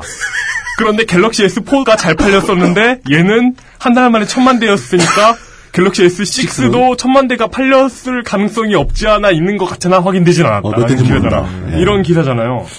그러니까 니들이 나중에 삼성 그 갤럭시 X6가 몇 대 팔렸는지를 확인해서 한번 비교해봐라라는 것들있죠 어쨌든 잘 팔리고 있는 거니까 알아서들 해라 이런 아, 식이잖아요. 네. 근데 아까 이제 A사와의 비교를 해보면, 어, 실제로는 그렇게 썼어야 무게추가 맞다. 네. 천만 대가 팔릴 것이라는 어, 보수적인 전망도 있다. 네. 뭐 그렇게 나와야죠. 예. 예. 아니면 뭐 사장은 표정이 좋아서 잘 팔렸다고 했지만 뭐 구체적인 수량은 공개하지 않아서 의혹이 있다. 네. 의혹이 오고 있다. 뭐 예. 이렇게 표정만 이렇게 좋은 나와야죠. 것이 아니냐 하는 빈축을 세고 있다. 영화가 재미있었던 것뿐 아니냐 뭐 이런 거. 아유, 근데 네. 어떤 면에서는 네. 우리가 너무 기사를 이렇게 비꼬는 시선으로 본 걸 수도 있어요. 근데 아닙니다. 아니에요. 정말 나름대로 공정한 샘플이었습니다. 아, 저는 그 뭐가 느껴지냐면은 네. 거의 대부분의 일반 독자들은 그렇게까지 깊이 생각 안 할 거잖아요. 근데 그럼에도 불구하고 그 일반 독자들과 음. 네. 데스크와 네. 삼성 사이에 끼어서 귀를 열어놓고 기사를 쓰고 있는 기자의 심정을 우리는 이해해야 된다. 저도 이 문제의 주제는 그거라고 봐요. 네. 그렇습니다. 그게 바로 요점이에요. 예. 왜냐하면 전자신문이 기사를 무기화했는지는 모르겠는데 음. 이거 확인이 불가능해요. 왜 왜 그걸 무기로 느꼈는지도 저는 이해하지 못했지만 아, 그걸 이해해야지, 진짜. 네. 삼성의 조련 스킬 하나는 언론 네. 조련 스킬 하나는 기가 막히더라는 거죠. 아, 네. 이, 이거 보십시오. 예.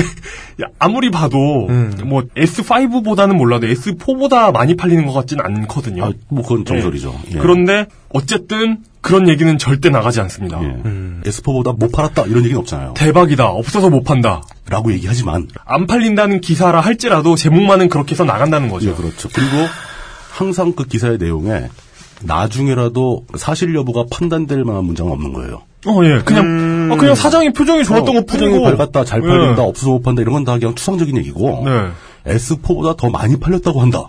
이거는 이제 나중에 딱 드러나는 거잖아요. 그렇죠. 그런 얘기는 없잖아요. 그런 얘기 못 쓰는 거잖아. 음, 저는 이제 기자의 애환이라니까. 그런 맞아요. 예. 예, 이 기사를 들으면서 저는 예. 아이언맨이 아닌 로보캅이 떠올랐어요.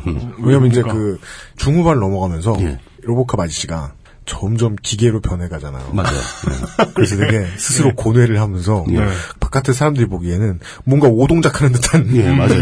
예.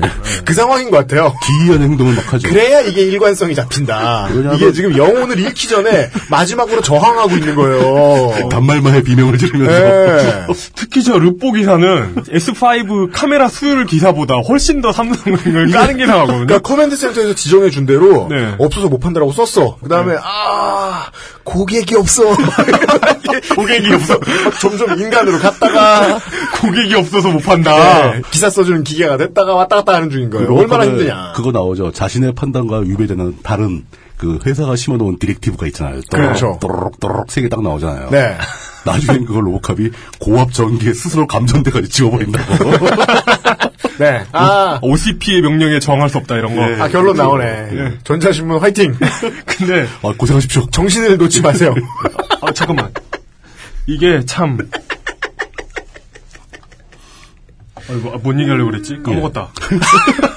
자, 정신을 놓지 마세요. 예, 정신 네. 정신이 막 놓아지고 있습니다. 다른 팟캐스트나 언론사들은 전자신문에 이런 심정을 전혀 유추하지 못할 거예요. 아 저는 아, 이- 저희가 국민들 그래서 네. 유일하게 이해해주고 있잖아요. 네. 저희는 알아요. 지금. 저희는 예. 알아요. 저는 전자신문이 예. 나쁘다고 생각하진 않아요. 어이, 그, 그럼요. 그 나쁘, 나쁘지 않고 그 이번에 LG에서 또 LG G, G4. G4 나왔잖아요. 네. 그러니까 삼성만의 문제는 아니고 음. LG G4 나오니까 또 관련 광고 기사 쓰고 그러더라고요. 근데 그렇죠. 네. 진짜 뭐 LG가 잘못했고 삼성 전화기가 싫고 이런 문제가 아니고 음. 삼성 전화기가 안 팔리면 안 팔린다는 기사가 뜰 수 있는 환경이어야 된다는 게 제 생각입니다. 아주 당연한 얘기죠. 네. 안 왜- 팔리면 안 팔린다고 왜, 써야지. 왜 삼성이 안 팔린다는 얘기를 음. 하는 게 그죠. 유기화될 수 있는지.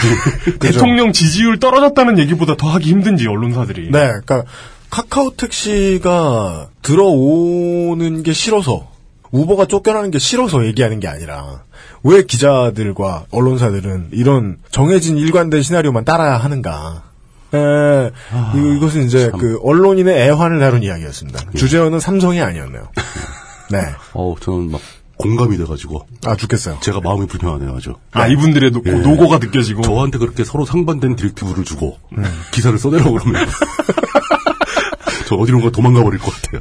그럼 막 물뚱님은 자기 의견 넣다가 금방 며칠로 밥줄 잃는 거예요. 없어서 못 판다라고 쓴 다음에 네. 거짓말이다. 그런 것까지 표제는 기사 내용과 전혀 다르다. 여기 드래그 반전 주고 이렇게. 사실은 고객이 없어 못 파는 것뿐이었다. 뭐, 뭐 이런, 이런 한, 식으로 써버리고 한편 고객은 이 기사 못 믿겠다. 되게 반응을 보였다. 이런 소리 하다가 바로 잘해질 거다. 그래서 결국 XSFM으로 돌아오고 네. 언론의 고뇌에 대한 이야기를 이용 사임수석과 불뚝심송 종신 의견가와 네, 나눴고요. 아, 잠시 후에 돌아와서 오늘의 마지막 키워드를 꺼내드리겠습니다. XSFM입니다. 모든 걸 정리해뒀지만 뭔가 아쉬운 그녀의 다이어리. 스테픈 울프 컬러 다이어리 지갑이 비싸다고 자랑하는 그의 말이 설득력 없어 보인다면 스테픈 울프 클립 포켓. Steppenwolf, genuine leather. 광고 듣고 돌아왔고요. 오늘의 마지막 키워드는 지난주의 민주평톡과 이어지는 게 좀 있는 것 같습니다. 세 번째 키워드. 글로벌 민폐.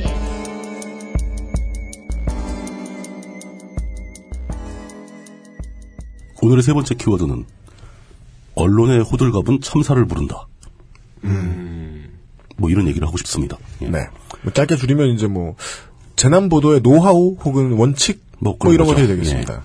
이게 참 순환하는 것 같네요. 재난 때문에 언론이 호들갑을 떨고 그 호들갑이 또 다른 재난을 그렇죠. 예. 네. 어, 지난 시간에는 그 네팔의 지진 참사가 발생하던 시점에 음. 그것과 관련해서 최첨단 운송 수단을 이용하거나 혹은 그러니까 사이, 워프가 되거나 예, 사이코메트리를 이용하거나 워프. 메이더 포스 비위드유. 빈미- 빈미업 뭐 이런 거 해가지고 카트만두에 가지도 않은 기자가 갔다고 기사를 쓰는 작태에 관한 이야기를 했었습니다. 그렇습니다. 예. 조중. 이번 편은 그 조중의 행태가 동에 의해 밝혀지는. 그렇죠. 네. 솥발과 같이 예. 예. 어, 이번 편은 그 내용에 대한 증복판이 되겠습니다. 네네네. 예. 그 현지에서 아픈 허리를 부여잡고 개고생하고 계시는 사무엘 성님이 메일을 또 보내오셨는데 네, 이미 거기 살고 계신 지 오래된 분이죠. 거의 현지화됐다고 봐야죠. 아, 그래요? 그 메일 제목에서부터 막 분노가 느껴져가지고 메일을 클릭해서 열기가 두려웠을 정도입니다. 아니 제목이 뭐라고 씨발로만 빨리 읽어. 뭐 이런. 아, 그 사적인 메일이라서 제가 옮길 수 없고 네. 처음 시작이 그 바람직한 언론의 모습에서부터 이야기가 시작되고 있더군요. 음. 이번 사태에서 가장 언론다운 모습을 보인 언론이 영국 언론이라고 합니다. 음, 네. 어떤 면에서요? 예. 도대체 뭐가 그렇게 바람직했는지 설명이 있습니다. 어. 언론은 사실 그 보도가 생명이죠. 보도가 제일 중요하죠. 그 언론의 보도에도 목적은 있다라는 겁니다. 그 이런 대형 사고 아주 거대한 규모의 재난이 터지면 언론의 목적 역시 최대한 신속하게 피해를 복구하고 추가적으로 발생할 수 있는 피해를 감소시키는 것, 음, 네. 대책을 마련하는 것. 모두 함께 모두의 목표죠, 뭐 우리 사실. 모든 인류 사회의 목적이 이거죠. 네. 예, 거기에 같이 발을 맞춰야 된다라는 거죠.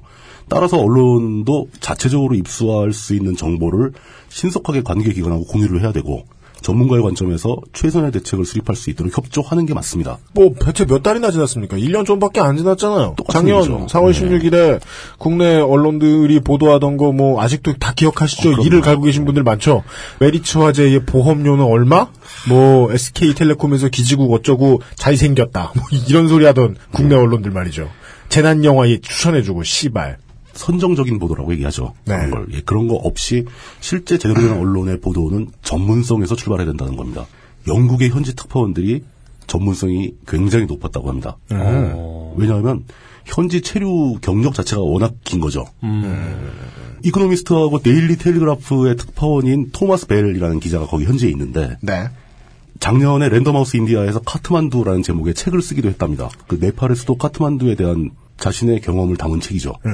전문적인 관점에서 카트만두라는 도시를 기술할 정도로 그 정도로 전문성이 있는 사람이고 네팔 체류 기간이 사무엘 성님보다 더 길고 그리고 토마스 벨이라는 기자의 아내도 네팔인이라고 합니다. 현지 네팔인들보다 네팔을 더 잘하는 특파원들이 한둘이 아니었고 이 사람들이 돌아가서 영국에서도 근무를 하고 있고 현지에도 있고 그런 사람들이 현장 정보를 취합해서 본사에 보내면 본사에서도 그런 사람들이 역시 현장 경험이 풍부한 것을 바탕으로 데이터를 취합해서 기사를 쓴다는 얘기죠. 네. 언론이 언론 차원에서 이렇게 전문성을 담보한 기사를 쓰게 되면 그 언론이 속한 국가사회의 대응도 수준이 달라집니다. 그렇죠. 네, 네. 그게 제일 큰 음, 그게 제일 큰 문제예요. 겁니다. 언론이 보도를 해주면 움직이거든요. 네. 네. 영국 정부는 이번 참사를 수습하는 것에 협조 또는 지원하기 위해서 군대를 파견, 고르카 연대라는 부대를 파견합니다. 음. 고르카 연대는 영국군 내부에 어. 네팔 고르카 지방 사람들이 모인 부대예요. 아. 그, 아, 그 굉장히 예. 전설적인 무대죠. 전설적인 그렇습니까? 굉장히 유명한 부대입니다. 2010년인가 그분 한 분이 전역하고 고향에 가고 있었대요 기차에서. 예. 근데 기차에 떼강도가 들어가지고 뭐 여성을 강간하려고 했나? 네, 네. 그러니까 그냥 지갑만 털어가는 거면 평화롭게 살고 싶어서 그냥 돈만 뺏기고 말려 그랬는데 여성을 강간하려 해서 구루카 특유의 그 휘어진 칼이 있거든요. 음, 네. 그걸 그 강도 떼를 도륙해가지고 예, 혼자, 아, 예. 혼자서 단 단신으로 실 작으신 거 아니에요? 예. 모두 도륙해서 혼장 받고 도륙해서 그 뭐냐 구르카 면대라는 부대는 이 스티븐 시거를 키우는 부대로군요. 그 말단 병사까지 스티븐 시거린 거죠. 네, 뭐 이 부대가 온다고 해서 항복하고 뭐 이런 경우도 있답니다. 예. 그렇죠. 온다는 말만 듣고 항복하고. 네, 아니, 그런 가장 거죠. 인류의 중요한 예, 욕망 중에 하나죠. 살고 싶다. 네. 어, 그 연대가 그 지역 출신이기 때문에 당연히 피해 지역의 현재 상황이 어떨 것이고 어떤 순서로 어떤 장비를 투입하고 어떻게 복구를 해야 하는지를 가장 잘 아는 사람들인 거죠. 음, 네, 예, 예. 그런 사람들이 투입되니까 지원 작업, 복구 작업이 가장 효율적으로 움직일 수 있는 겁니다. 영국이 그런 구르카 연대 같은 자원을 가지고 있다는 것도 중요하지만 현재 이 국가사회에서는 우리가 가진 자원 중에서 어느 자원을 언제 투입해야 될지 결정하는 것도 굉장히 중요하거든요. 음, 네. 그런 전문성을 확보한 언론이 시의적절하게 정보를 제공하니까 타이밍 맞게 대안을 내세울 수 있었다는 겁니다. 음, 네. 하지만 전문성을 확보하지 못한 언론이 아까 얘기 나온 대로 선정적인 보도를 막 하면서 조회수 따먹기 경쟁에 돌입하게 되면 어떤 결과가 생기는지를 보여주기도 합니다. 아, 네. 정확하게 우리의 언론들이 그런 모습이었습니다. 음. 지난 시간에 얘기했던 그 기사 제목이 8,000명 사상 뭐 어쩌고 하는 제목이 있었죠. 네. 네, 조선일보였던가요? 예, 카트만두에 가지 않은 상태에서 방글라데시 나카에서 쓴 그 참가지 못한 회항에서 네. 다행히 그 제목에도 사상이라고 돼 있습니다. 그러니까 사망이라고는 못 썼어요. 사망이라고 안 썼어요. 사상. 그러니까 네. 기사 내용에도 그게 나옵니다. 네. 근데 그 제목을 8천 명 사상 해버리니까 그것도 사상은 한자예요. 사람들이 8천 명이 죽었다고 생각을 해버립니다. 음. 거기다 기사 내용엔 또 카트만두 현지에는 멀쩡한 건물을 찾아볼 수가 없었다. 모든 건물이 다 붕괴한 것처럼 썼습니다. 현장에 가보지도 않고. 물론 건물이 많이 무너졌죠. 붕괴했죠. 음. 네네. 하지만 모든 건물이 무너진 건 절대 아니고 부분적인 손상을 입거나 뭐 폭삭 주저앉은 건물이 몇 개 안 됐다고 합니다. 음. 피해가 큰 도시도 있고 적은 도시도 있습니다. 네네. 하지만 카트만두 자체는 그렇게 큰 피해를 입은 도시는 아니었어요. 현장을 안 가봤으니 그런 걸 알 수가 없죠. 그렇겠네요. 근데 기사만 봐서는 카트만두는 완전히 난리 나고 그냥 도시 전체가 붕괴한 걸로 묘사가 되고 있었던 거예요. 생지옥이 된 거죠. 그리고 한국 언론들이 또 그 기사를 또 서로 퍼가게 하면서 막 끔찍하게 보도를 한 겁니다. 그런 보도로 인해서 전혀 근거도 없고 전문성도 없고 선정적이고 시간을 다투는 그 보도 하나 때문에 후폭풍이 두 가지가 발생을 합니다. 뭘까요? 이 뭘까요? 양치기 소년 우화의 잘못된 교훈이 있죠. 아, 실제로 이런 일이 생기면 피해를 보는 건 양치기 소년이 아닙니다. 잘못된 기사를 들은 미디어 소비자들이 예. 그리고 많은 사람들. 음. 네. 네팔의 카트만두가 수도 제일 큰 도시고 네. 제2의 도시가 있습니다. 포카라라는 곳입니다. 네네. 포카라는 그 유명한 안나푸르나가 네네. 음. 포카라의 앞산쯤 되는 네. 그런 도시입니다. 유명한 관광도시죠. 예. 포카라의 지진 규모는 카트만두에 비해서도 훨씬 더 경미한 수준이었다고 합니다. 피해를 별로 안 받은 거죠. 아. 네네. 그 사무엘님이 현지 교민의 표현을 그대로 인용해서 적어준 바에 의하면 멀미 좀 할 음. 정도로밖에 흔들리지 않았다. 어느 정도인지는 알겠네요. 예. 그런데 그 도시에 우리나라 고교생들 단체와 교사들이 있었던 거예요. 포카라에. 포카라에 네. 48명이 있었다고 합니다. 창원에 있는 태봉고 학생들이 뭐 문화 교류 뭐 이런 프로젝트에 의해서 네네. 그 현지에 가 있었던 거죠. 어, 네. 지진 났을 그 시점에. 예, 예. 그런 상황에서 연락은 두절되고 전화 통화 거의 안 되고 조선일보의 기사에는 8천 명 사상이라고 뜨고 카트만두엔 성황 건물이 없다고 얘기 가 나오고 네. 그럼 그 학생들의 부모님들은 어떤 심리 상태에 빠지게 되었겠는가? 그렇죠. 거기다가 그 시점 자체가 세월호 사건 일주기에서 며칠 지나지도 않은 시점이었습니다. 그렇죠. 나- 너무 아, 시기적으로도 안 좋고. 예. 굉장히 심한 정신적 충격과 함께 패닉에 빠지셨겠죠. 네. 정말 정말 무책임하네요. 그러면 그 부모님들이 어떻게 했겠습니까? 저 생지옥에서 빨리 우리 아이들을 구해와라. 목숨을 걸고 날아가죠. 할 수 있는 영향력을 모든 걸 동원해서 관계부처를 쪼기 시작합니다. 그 결과 원래 카트만두에 우리나라 대한항공이 취항하는 그 정기편이 월요일과 금요일에 있다고 합니다. 매주. 네. 그런데 대한항공 특별기가 목요일에 갑자기 착륙을 하게 됩니다. 음, 왜요? 사건 터지고 나서 아, 네. 특별기를 편성했구나. 특별기를 편성한 거죠. 관계기관 사람들이 얼마나 혼쭐이 났길래 본인들한테 그리고 현지 대사관에는 급한 연락이 갔겠죠. 기사가 났는데 거기 예. 완전 난장판이고 난장판 애- 애들이 다 죽어가는 예. 거 아니냐 지금. 아, 애들 행사도 확인이 안 된다더라. 뭐 빨리 구해와서 이 특별기에 태워서 본국으로 보내라. 음. 그것도 지진이 토요일 날 났는데 뭐 일요일 월요일까지는 거의 착륙이 불가능한 시점이었고 목요일에 음, 네, 네. 특별기가 날아간 겁니다. 굉장히 신속한 반응이었죠. 그 학생들을 위해서. 음. 그런데 문제는 포카라에서 카트만두까지 올 방법이 없는 거예요.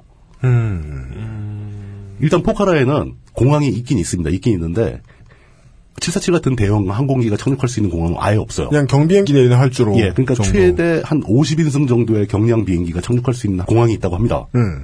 그런데 지진 발생 이후에 계속 날씨가 비가 오거나 강풍이 불었다는 거죠. 음. 안나푸르나 그 산맥에 네. 중턱쯤에 있는 도시인데 거기 강풍이 몰아불고 있는 겁니다. 네.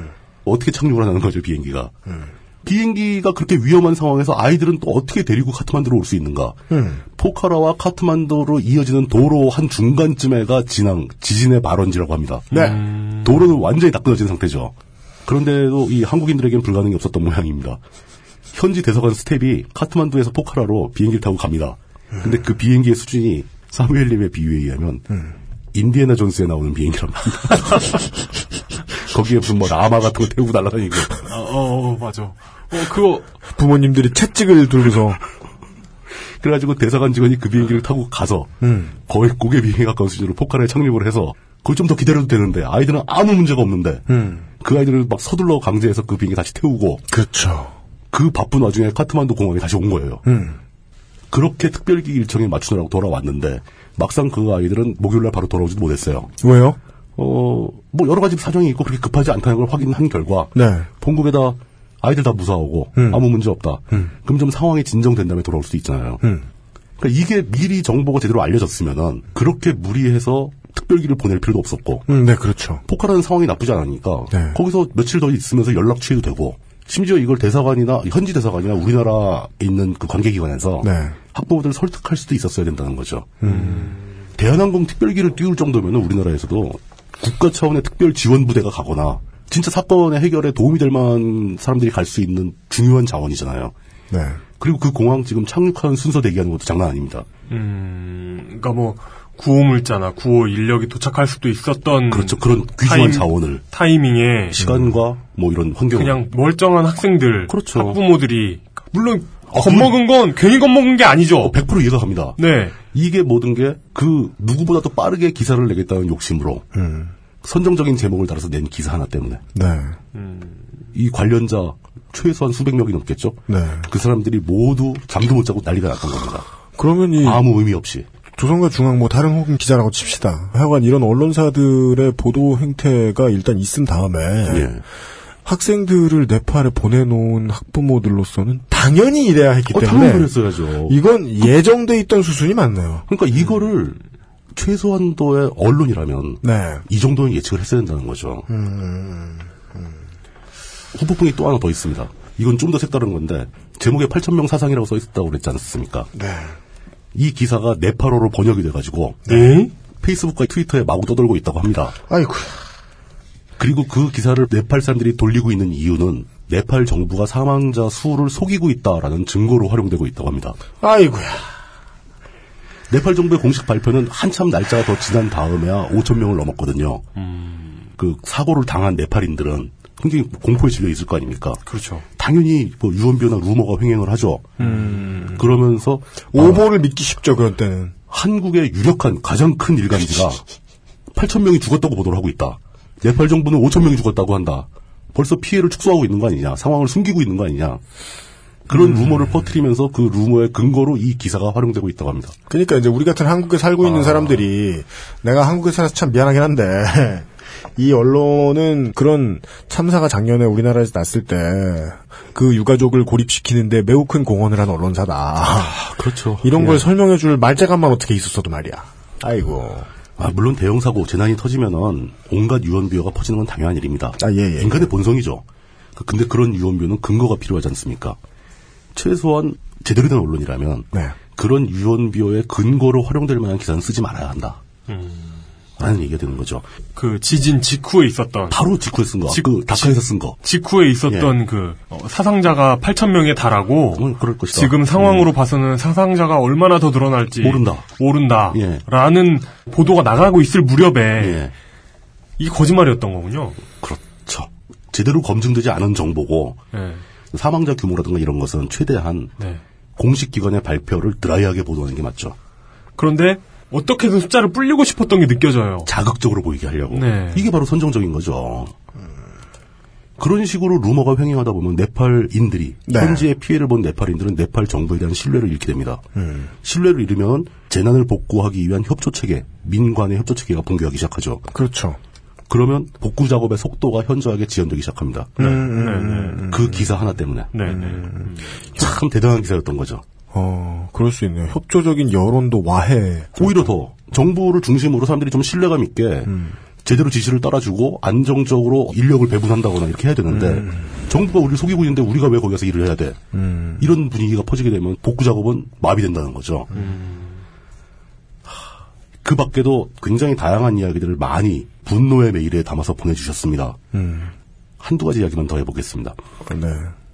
전 세계 어디서나 욕먹는 대한민국 외교부 소속의 음. 현지 공관 직원들 있지 않습니까? 스탭들. 네. 그래도 그 사람들이 현재 네팔에 체류하고 있는 한국인이 약 700명 좀 안 된다라고. 아, 그렇답니까? 그 네. 수준이거든요. 네. 그 사람들에게는 유일한 구명줄입니다. 안타깝지만. 믿을 수 있는 유일한 시스템이라는 거죠. 네. 한국인들을 케어할 사람이 그 사람들 말고 누가 있습니까? 음. 그들이 모든 대책을 총괄하고 있고 네. 재난 이후에는 굉장히 많은 일들이 생기죠.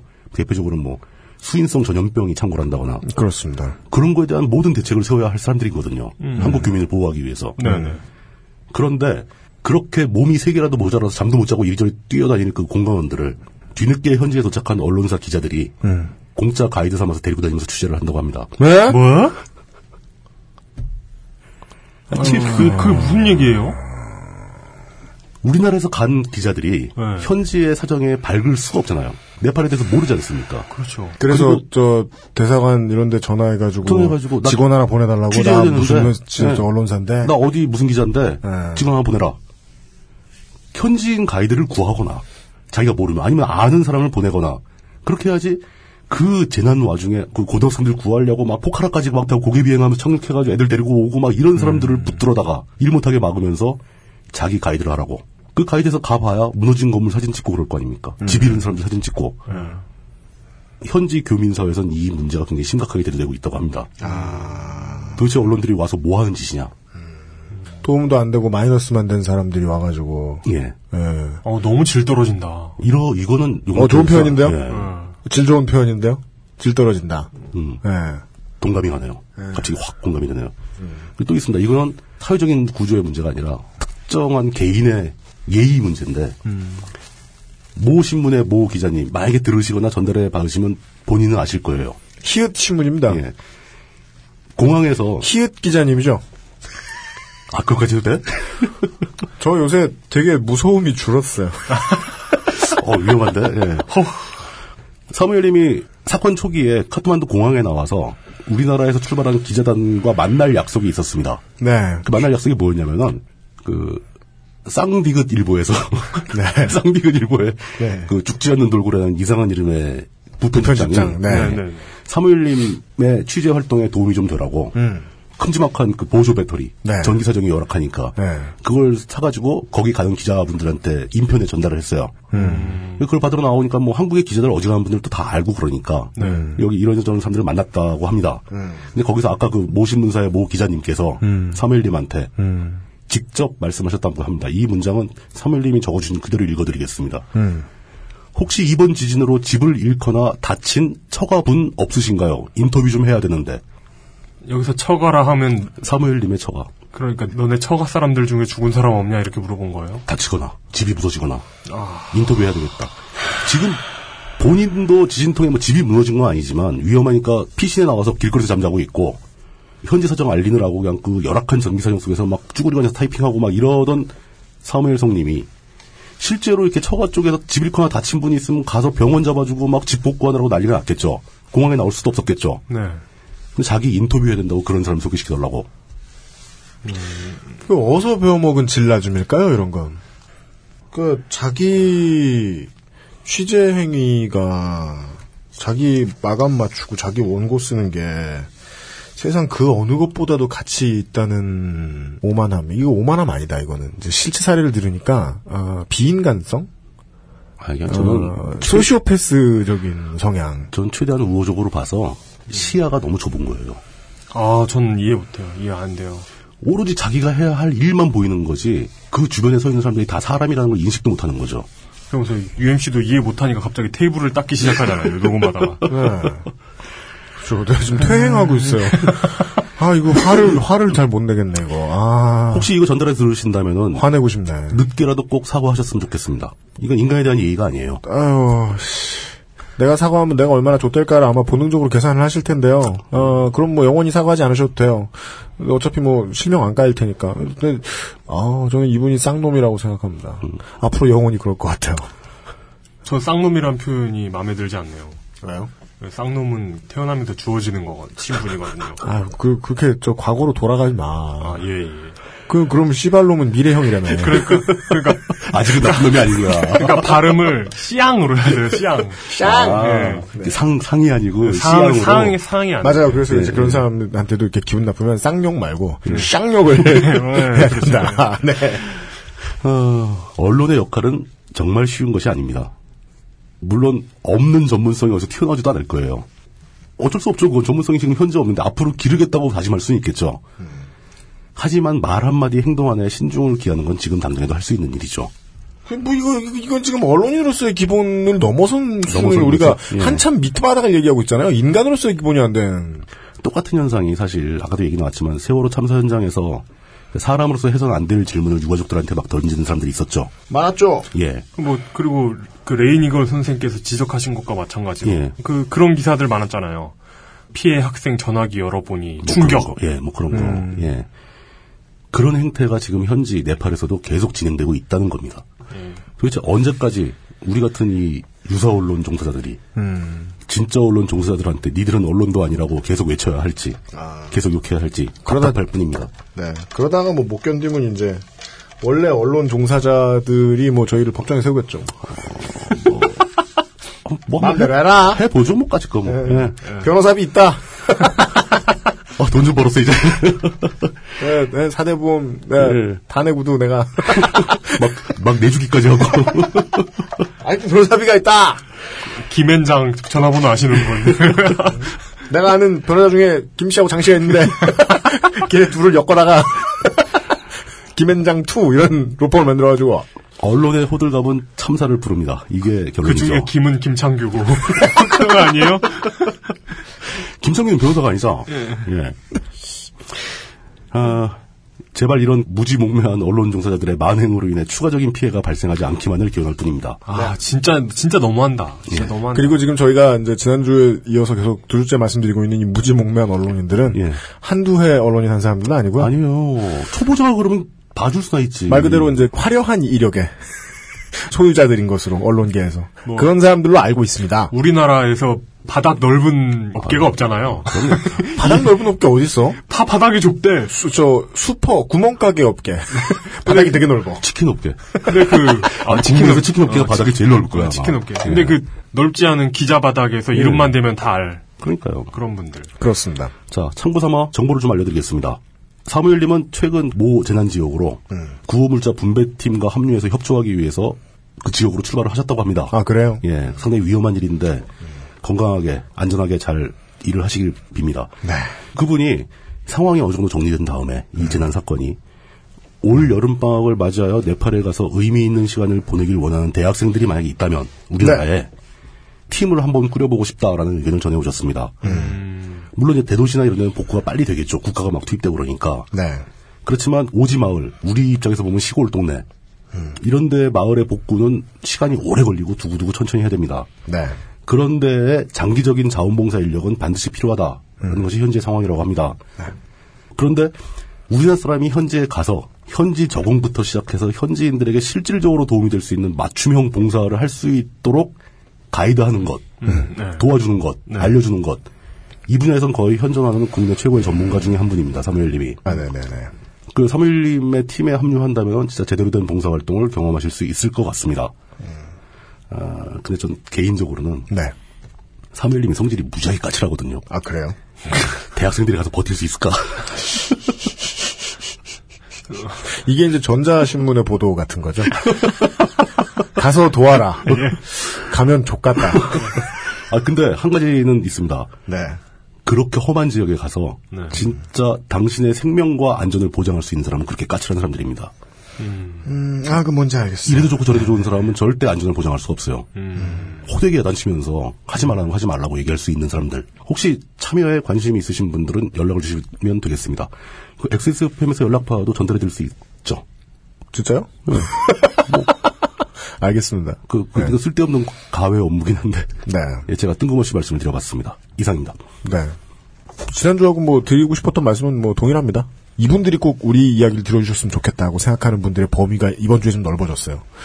되게 유명한 기자 여러분들이 저희들의 방송을 좀 들어주셨으면 좋겠어요. 어, 싹퉁머리를 갖춰야 되겠다. 제가 생각할 수 있는 이, 이- 이 기본 예의를 가장 싸가지 없게 표현한 단어가 뭔가를 한번 생각해봤어요. 네.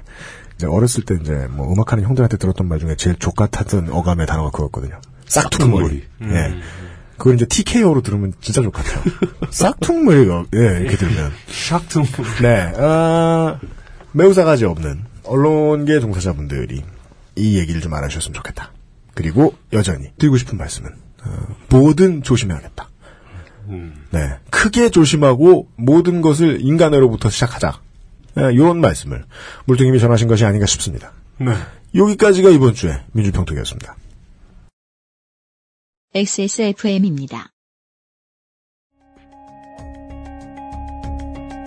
컴스테이션은 조용한 형제들과 함께합니다.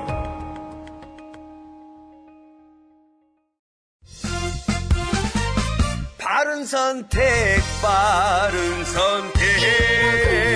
1599 음주 후엔 아무것도 하지 마세요. 1599-1599에 전화만 주세요. 대리운전 1599-1599. 삼성에서 시작해서 언론으로 끝나는 나름대로 일관성이 있는 편이었다고 생각합니다. 아, 그렇습니다. 그렇게 되면 삼성전자 신문이 가장 일관성 있는 맥락을 잘 표현한 단어네요. 아, 삼성에서 언론으로 끝나니까. 음. 삼성에서 시작된 신문으로 끝나니까. 네.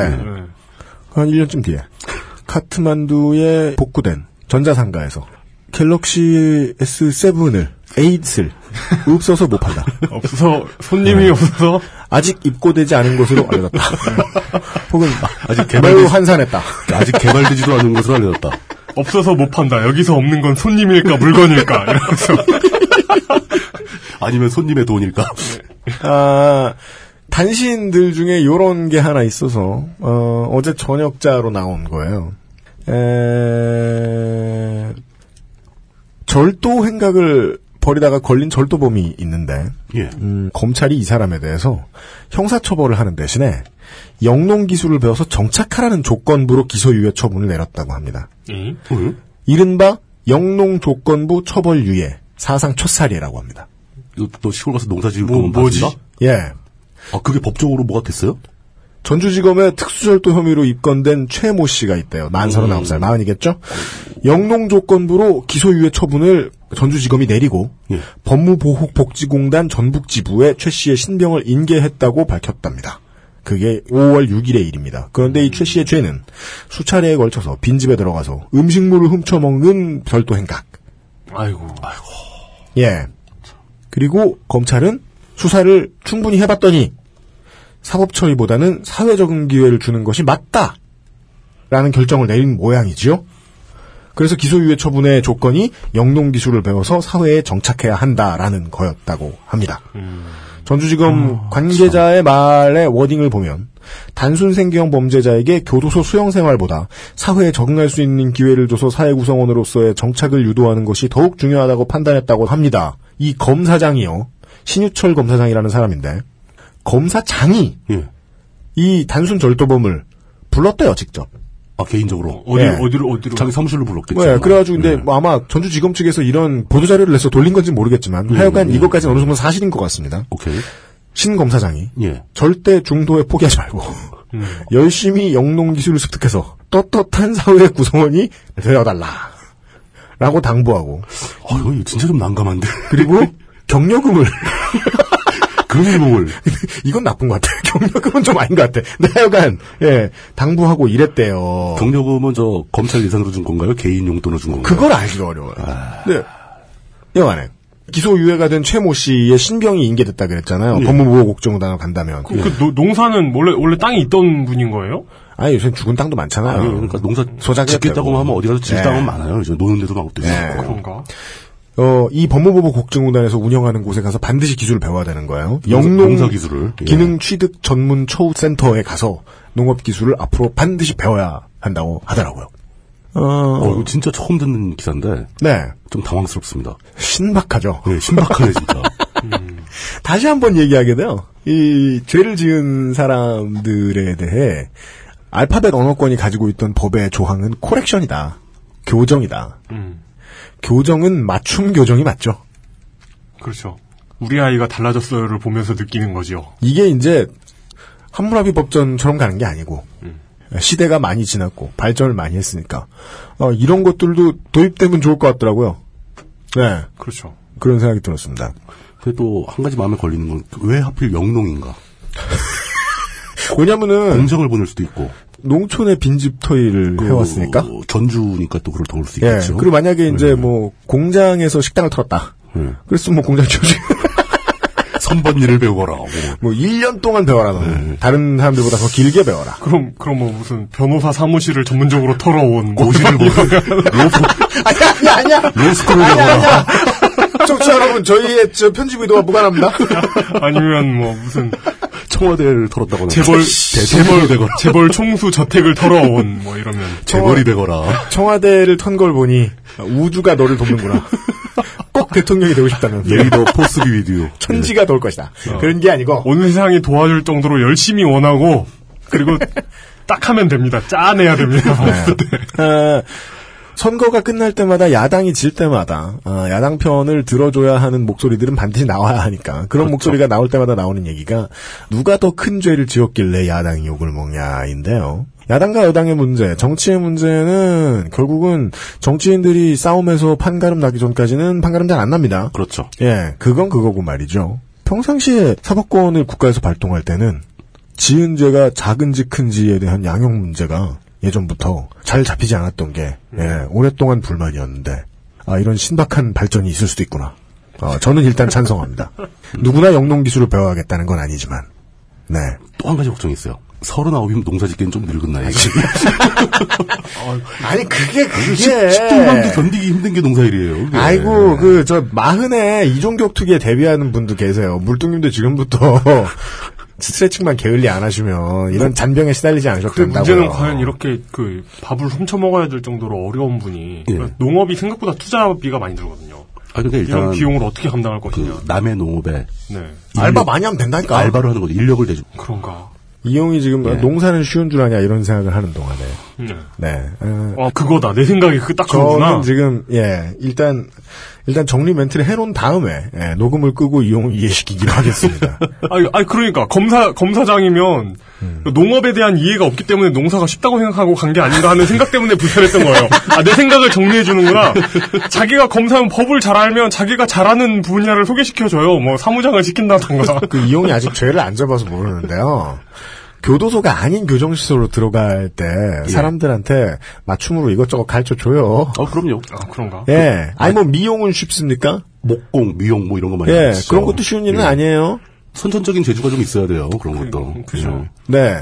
다만 어떻게든 뭐라도 더 국가가 사람의 날개를 하나씩이라도 더 펼쳐줄 필요는 있다. 그렇죠. 네. 그런 어, 면에선 바람직한 일이죠. 국가가 그 필요성을 조금 더 조금 더 많이 느꼈으면 좋겠습니다. 그러면 언젠가 물뚝심송 상인고문은 갑자기 꼭지가 확 돌아가지고 에, 정계에 뛰어든다며 노동당에 에, 들어가가지고 기본소득은 코앞에 와 있다. 기본소득에는 포스가 함께한다. 예, 이런 말을 하는 날이 곧 올지도 모르죠. 예, 아, 복지란 생각보다 거대한 개념입니다. 어디에든 있어요. 우주에 퍼져 있는 복지의 개념을. 예, 아, 전국에 지금 청취하고 계신 검사 여러분, 잘 알아두시라. 고맙습니다. 내일 이 시간에 다시 뵙죠. 책임 프로듀서 유현실, 이용상임수석과 물뚝심송 낙지 의견가였습니다. 감사합니다. 수고하셨습니다. 시간상 예, 어떻게 할까요? XSFM입니다. I D W K